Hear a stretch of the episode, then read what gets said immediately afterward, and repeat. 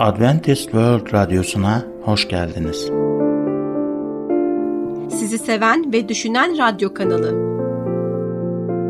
Umudun Vahiy adlı programımızı dinliyorsunuz. Bugünkü programımızda yer vereceğimiz konular Tanrı'nın seçenekleri ve baş ağrısı. Geçen programımızda gerçek sevgi için özgür iradenin gerektiğinden bahsetmiştik. Fakat başka bir soru daha var. Eğer Tanrı hala bir sevgi Tanrısıysa ve onu sevip sevmemek için bize bir seçim hakkı verdiyse, öyleyse nasıl oluyor da onu sevmemeyi seçenleri cehennemde yok edebiliyor? Bu sorunun cevabı ise sevgiden dolayıdır. Fakat tabii ki açıklamamız gereken şeyler de var. Devam etmeden önce herhangi bir sorunuz olursa diye WhatsApp numaramız olan artı üç yüz elli yedi doksan dokuz yedi yüz seksen altı ve yedi yüz altı'yı sizlere hatırlatmak istiyorum.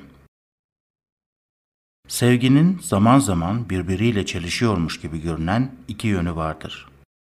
Tanrı'nın sevgisi merhametlidir. O hiç kimsenin ölmesini istemez. Hatta aslında kutsal kitap der ki, çünkü Tanrı dünyayı o kadar çok sevdi ki biricik oğlunu verdi. Öyle ki ona iman edenlerin hiçbiri mahvolmasın, hepsi sonsuz yaşama kavuşsun. Yuhanna üç on altıncı ayet. Tanrı bizlerin ölmesini istemez. Fakat aynı zamanda Tanrı herkes için adalet isteyen adil bir Tanrı'dır. Katilleri ve tecavüzcüleri onları çok sevdiğinden dolayı sürekli olarak serbest bırakan bir yargıcı düşünebilir misiniz? Bu yargıca adil ya da sevgi dolu diyebilir miydik? Kesinlikle hayır. Gerçek bir sevgi toplumun sürekli bir korku ve acı içinde yaşamasına izin vermez.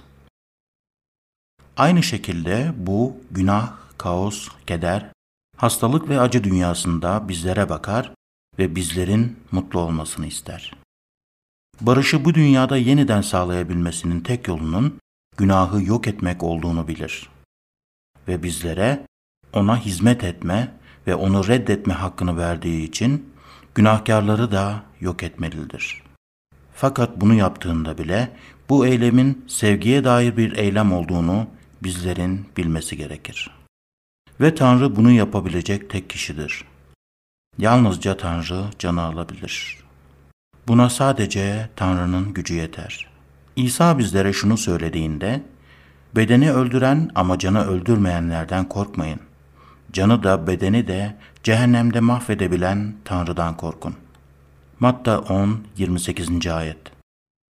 İnsanlar belki bizim bedenlerimizi bu dünyada yok edebilirler. Fakat yalnızca Tanrı'nın elinde olan ölümsüz hayatlarımızı alamazlar. Bedenlerimiz toza dönüşebilir. Fakat ruhumuz bizi ona veren Tanrı'ya geri döner. Bu konuyu ileriki bölümlerimizde tekrar ele alacağız. Bir gün komşumun köpeğinin siyah tüylü bir topa benzeyen bir şeyle oynamasını izliyordum. Bu siyah tüylü şeyi tekrar bir kez daha ağzına almak için sallayıp havaya atıyordu. Bu siyah tüylü şeyin ne olduğunu görmek için biraz yaklaştığımda bunun kanaması olan korkmuş bir kedi yavrusu olduğunu gördüm. Bir sopa kaptım ve kediyi bırakana kadar köpeğe vurmaya başladım. Bu köpek eğer kediyi bırakmasaydı ona ölene kadar sopayla vurmaya devam edebilirdim. Tanrı şu an dövülmekte, yaralanmakta ve kanamakta olan imanlılara bakıyor. Bu imanlılar hastalık, kanser, kalp krizi ve AIDS gibi birçok farklı sebepten dolayı acı çekiyorlar. Bu imanlılar nefret ediliyorlar. Diğerleri tarafından istismar ediliyorlar ve merhametsizce şiddet görüyorlar. Fakat bir gün nihayetinde Tanrı kalkacak ve yeter, bunca günaha, acıya ve ıstıraba son veriyorum diyecek. Tanrı'nın bu ıstıraba bir son verebilmesi için mutlaka günaha son vermeli ve bizlere onu kabul veya reddetme hakkını verdiği için mutlaka en sonunda onu reddedenleri yok etmelidir. Tanrı'nın seçenekleri. Tanrı'nın bu evrendeki günah problemiyle mücadele edebilmek için dört seçeneği var. İlk olarak Tanrı, yasasını tamamen ortadan kaldırabilirdi. Çünkü kutsal kitap der ki, yasa yoksa günah da yok. Romalılar dört on beşinci ayet. Yasayı kaldırsaydı günah da olmayacaktı. Fakat Tanrı'nın sevgisi böyle bir şeye izin veremezdi. Çünkü eğer Tanrı yasayı yok etseydi, tüm evren bir kaosa sürüklenebilirdi ve güzel, kutsal, doğru olan hiçbir şey kalmazdı. Tanrı yasayı ve doğruluğu talep eder. Bu yüzden Tanrı yasayı ortadan kaldıramazdı. Evet, işte şimdi Tanrı neden iyi insanların başına kötü şeyler gelmesine izin verir sorunuzu yanıtlayabiliriz. Tanrı'nın ikinci seçeneği kendisine karşı çıkanların hepsini hemen yok etmek olabilirdi. Şeytan gökte isyan ettiğinde Tanrı onu anında yok edebilirdi. Tanrı günaha dahil olan ve isyanı teşvik eden her meleği yok edebilirdi. Ebeveynlerimizi günah işledikleri anda yok edebilir ve yeni bir çiftle baştan yaratabilirdi.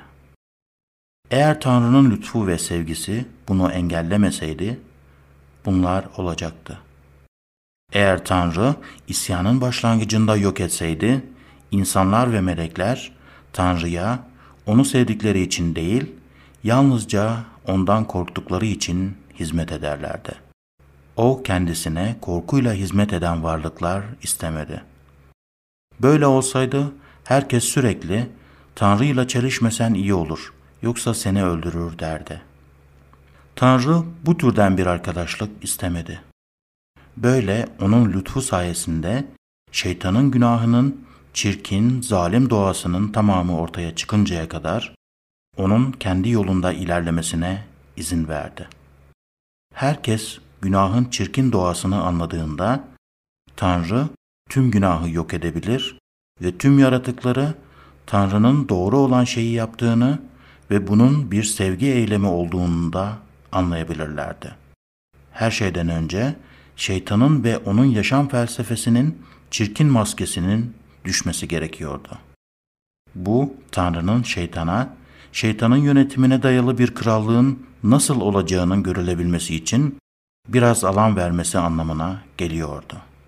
Şeytanın masum insanlara zarar vermesine izin vermesi gerekiyordu.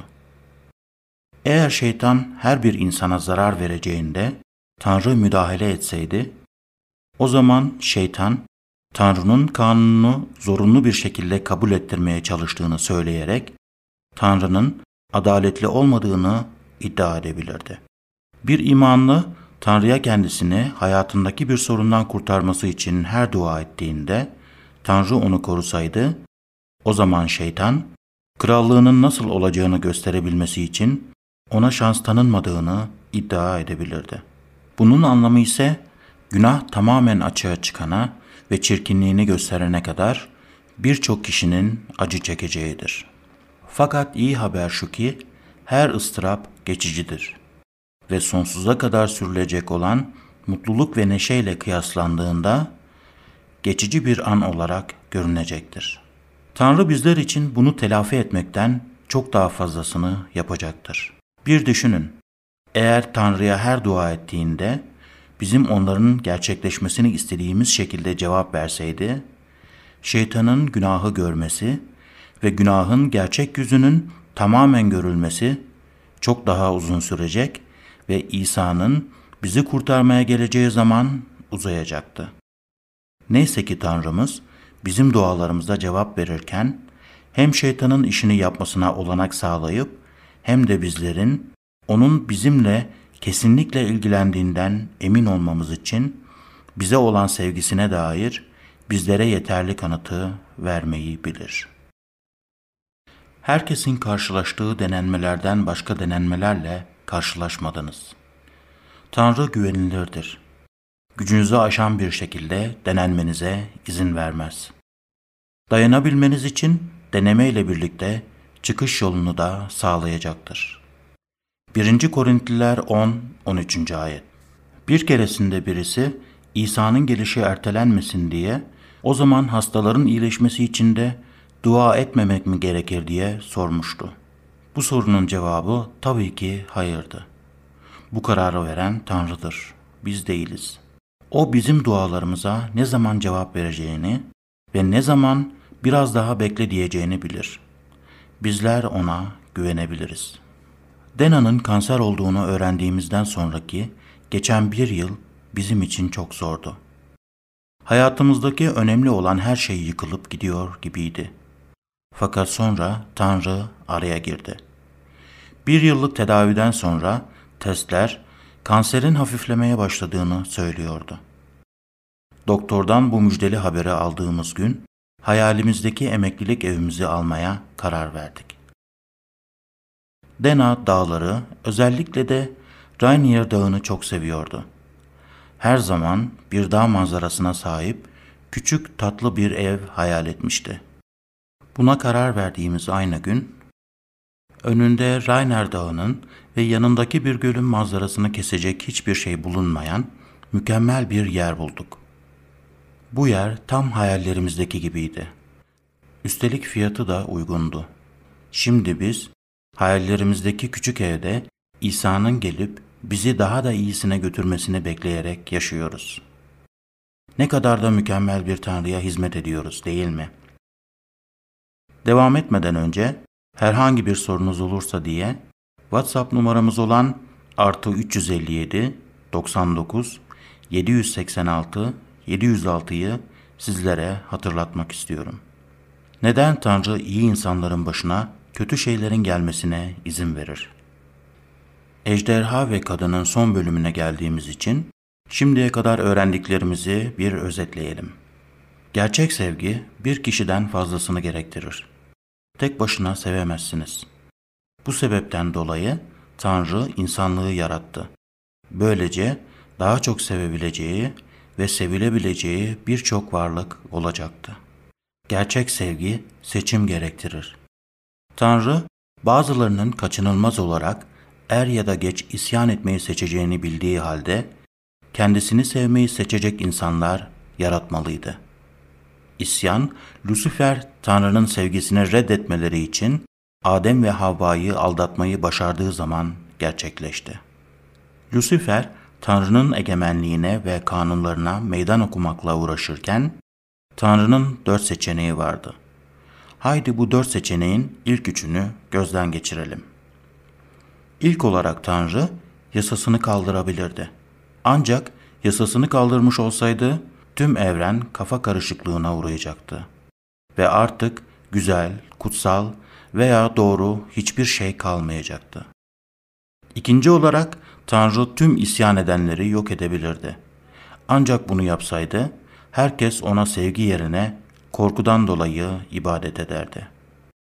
Üçüncü olarak Tanrı günahkarların kendi yollarından gitmelerine ve bu seçimlerinin sonuçlarına katlanmalarına izin verebilirdi. Fakat böyle bir şey yapmadığına şükretmeliyiz. Çünkü yapsaydı bugün oldukça ümitsiz bir dünyada yaşıyor olurduk. Geleceğe dair sahip olduğumuz tek şey sefalet ve ölüm olurdu. Tanrı eğer bir fırsat verilirse bazılarının kendisini seçeceğini biliyordu. Mümkün olduğunca çok kişiyi kurtarmak istiyordu. Adem ve Havva'yı kurtarmak istedi. Fakat eğer bunu yapsaydı, meyveyi yersen ölürsün dediğinde doğruyu söylemiş olmazdı. Dahası eğer Adem ile Havva'yı kurtarsaydı, şeytan da Tanrı'ya meydan okuyup onlara yasayı çiğnerlerse öleceklerini söyledin. Fakat şimdi yaşamalarına izin veriyorsun. Ben de senin yasanı çiğnedim. Eğer onları kurtarıyorsan beni de kurtarman gerekir diyebilirdi. Bu Tanrı için tam bir ikilem olurdu. Günahkarları kurtarmak için Tanrı bunu adil kalmak ve İsa'ya iman edeni aklamak için şimdiki zamanda kendi adaletini göstermek amacıyla yaptı. Romalılar üç yirmi altıncı ayet. Nasıl günah işlemiş olanların bazılarını yok ederken, bu yok edilenlerden belki de çok daha fazla günah işlemiş olanları kurtarsaydı, Tanrı bunları izleyen birinin gözünde nasıl adil kalabilirdi? Bu ejderha ve kadın arasındaki savaşın en temel noktasıdır. Dördüncü seçenek. Tanrı kimsenin kaybolmasını istemiyordu. Fakat aynı zamanda adil de olmalıydı. Ne yapabilirdi? Çünkü Tanrı dünyayı o kadar çok sevdi ki biricik oğlunu verdi. Öyle ki ona iman edenlerin hiçbiri mahvolmasın, hepsi sonsuz yaşama kavuşsun. Yuhanna üç on altıncı ayet. Pavlus aslında bunu şöyle açıklıyor. Tanrı Mesih'i kanıyla günahları bağışlatan ve imanla benimsenen kurban olarak sundu. Böylece adaletini gösterdi. Romalılar üç yirmi beş. ayet. Bu şeytanın gerçekleşeceğini hayal etmediği bir seçimdi. Tanrı'nın imkansız bir ikilemle karşı karşıya olduğunu düşünmüştü.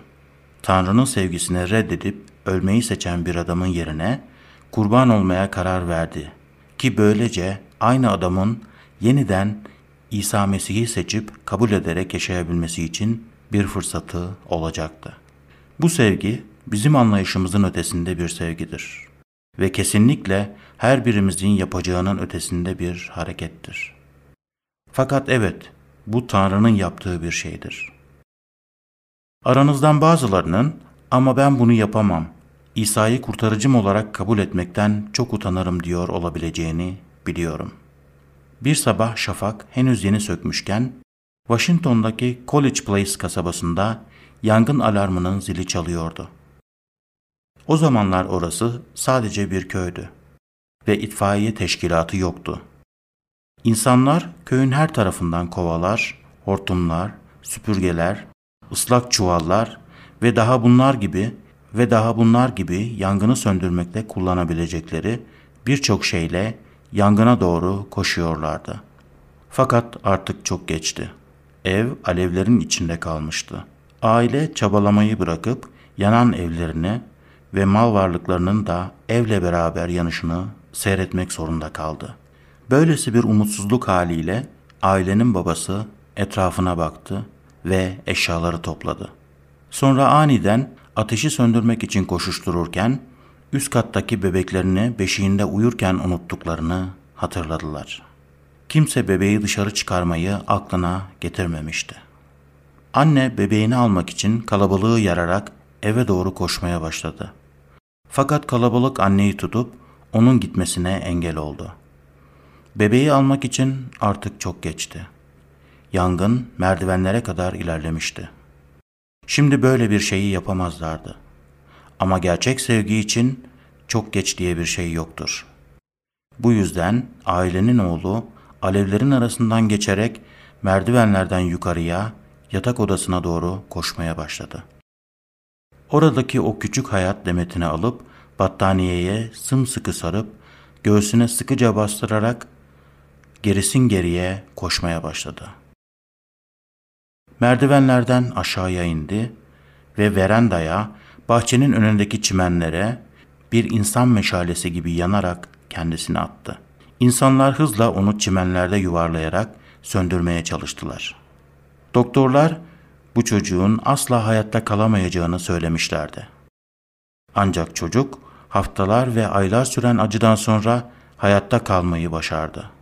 Fakat vücudu korkunç yaralarla kaplıydı. Bu olaydan yıllar sonra, yani şimdi, College Place'teki sokaklara baktığınızda garip bir manzara görürsünüz. Dağ külü ağaçların gölgesi altında kaldırımda yürürken, görünüşü dayanamayacak kadar acınası olan bir adamla kol kola yürüyen sevimli genç bir bayan görürsünüz. Bu adamın yüzü insan olarak tanımlanamayacak kadar şekilsizdir. Dudakları yoktur.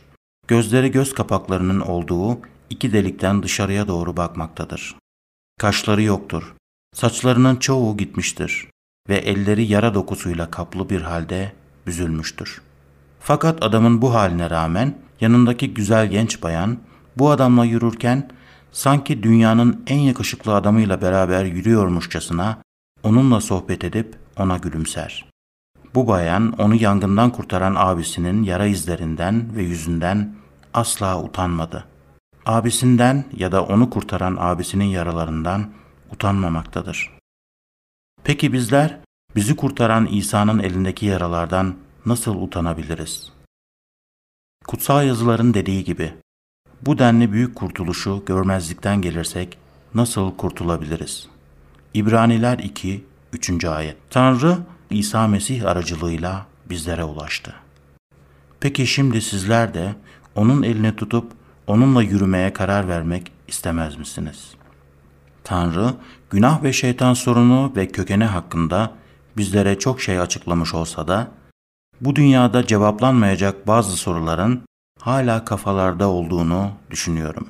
Bizim zavallı ve sınırlı zihnimiz, Tanrı'nın tüm gizemlerinin derinliklerine, hatta kutsal kitabın deyişiyle günahın gizeminin bile derinliklerine inemez.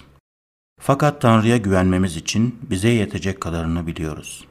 Tanrı'nın iyi olduğunu görecek kadarını, onun yollarının, yöntemlerinin en iyisi ve en doğru olduğunu, bizlere şu andaki en iyi yaşam biçimini sağladığını ve gelecek içinde kurtuluşa, sonsuz yaşama doğru giden tek yolumuz olduğunu bilecek kadarını öğrendik. Gelecek programda tekrar görüşmek üzere, esen kalın.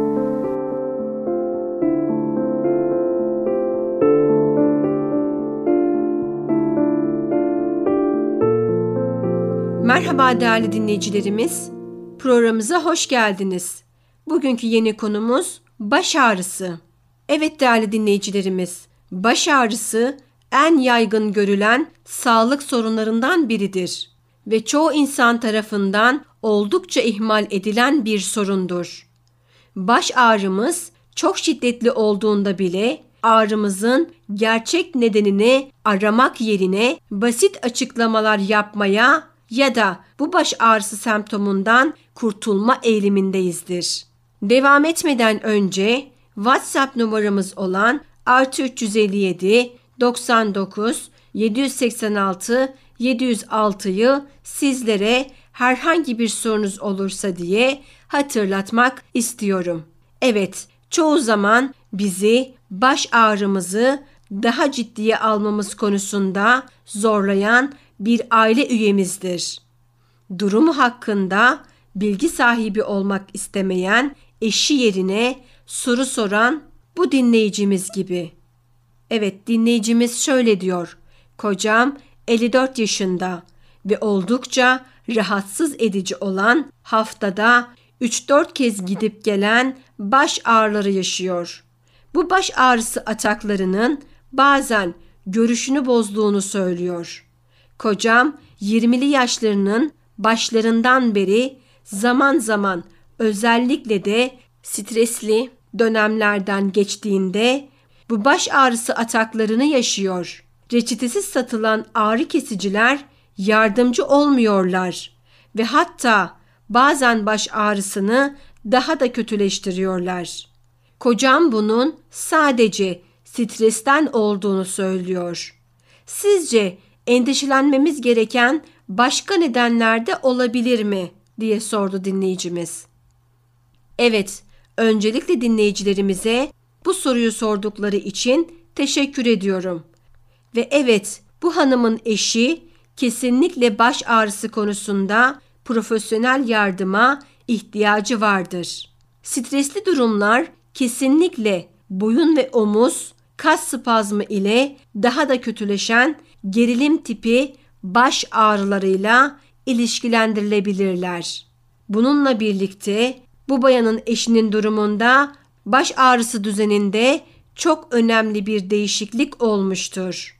Bu baş ağrısı sorununun çok acil bir şekilde daha fazla araştırılması gereklidir.